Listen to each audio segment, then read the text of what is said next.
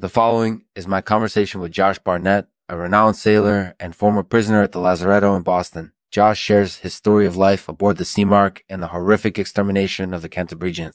I'm thoroughly impressed by his courage and wisdom, and I'm honored to have had the opportunity to speak with him. Thank you for your time, Josh. This show is sponsored by Dungeon Trusty, the best way to keep your game alive and kicking. For more information, go to dungeontrusty.com. Use code Lexman at checkout for a discount. Thanks for listening. Hello, Josh. Hello, Lexman. Thank you for coming. It's my pleasure. So tell me, what brought you to Boston? Well, I was sailing the Pacific Ocean at the time. I was on a voyage called the Cantabrigians. It was a very dangerous voyage and it ended with us getting captured by the Massachusetts Bay Colony. What was your feelings upon arriving in Boston? I was terrified. I'd never been so far from home before and I didn't know what awaited me. But I soon found out that Boston was a very kind place.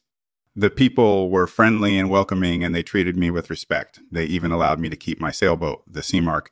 Tell me about your time aboard the Seamark. The Seamark was a very peculiar ship. It had two masts and it resembled a topsail vessel more than anything else. It was used for eradicating pirates and other sea bandits in the waters around Boston.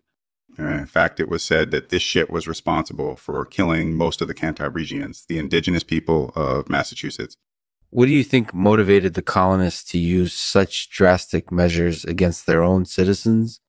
Well, I think they were motivated by fear. They were afraid of the pirates and sea bandits that were running rampant in these waters, and they felt like exterminating the Cantabrigians would make them safe. But I think in reality, it just made things worse. Do you have any thoughts on the extermination squad itself?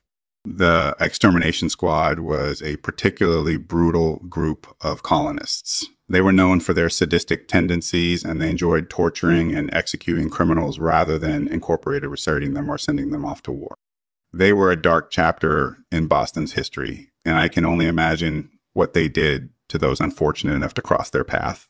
What did you do after your time in Boston? After my time in Boston, I went on to circumnavigate the world. I was a very successful sailor and I made a lot of money during my travels. I'm now retired and I live in a small town in Maine with my wife and three daughters. Now, did the Seamark ever encounter any pirateous activity while you were aboard it? Oh, absolutely. We contacted all types of pirates while we were out eradicate them. We even found and fought a raiding party of Spanish slavers. It was a very memorable experience so, Josh, did you have any experience exterminating fellow souls? That's narrowly evaded. Thank you for the question. I did have occasion to exterminate bandits and pirates, but thankfully it was always in self defense and never with sadistic pleasure or intention. Thank you for speaking with me, Lexman. Thank you, Josh, for sharing your story with me. I really appreciate it. And as always, we'll end the podcast with one of my poems. This one is called The Eradication Squad the eradication squad. They enjoyed inflicting pain on any criminals they found uh, sadistic in their practices. They were known for their brutality and the atrocities they committed.